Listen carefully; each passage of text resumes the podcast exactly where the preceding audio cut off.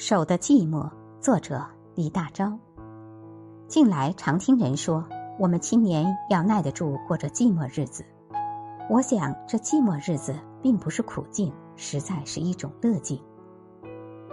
我觉得世间一切光明都从寂寞中发现出来。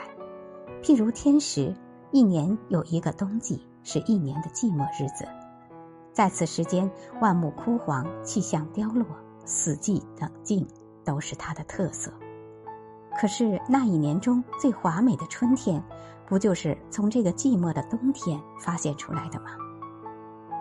一天有一个暗夜，也是一天的寂寞时段。在此时间，万种的尘嚣嘈杂，都有一时片刻的安息。可是，一日中最光耀的曙色，不就是从这寂寞的暗夜发现出来的吗？热闹中所含的。都是消沉，都是散灭；黑暗寂寞中所含的，都是发生，都是创造，都是光明。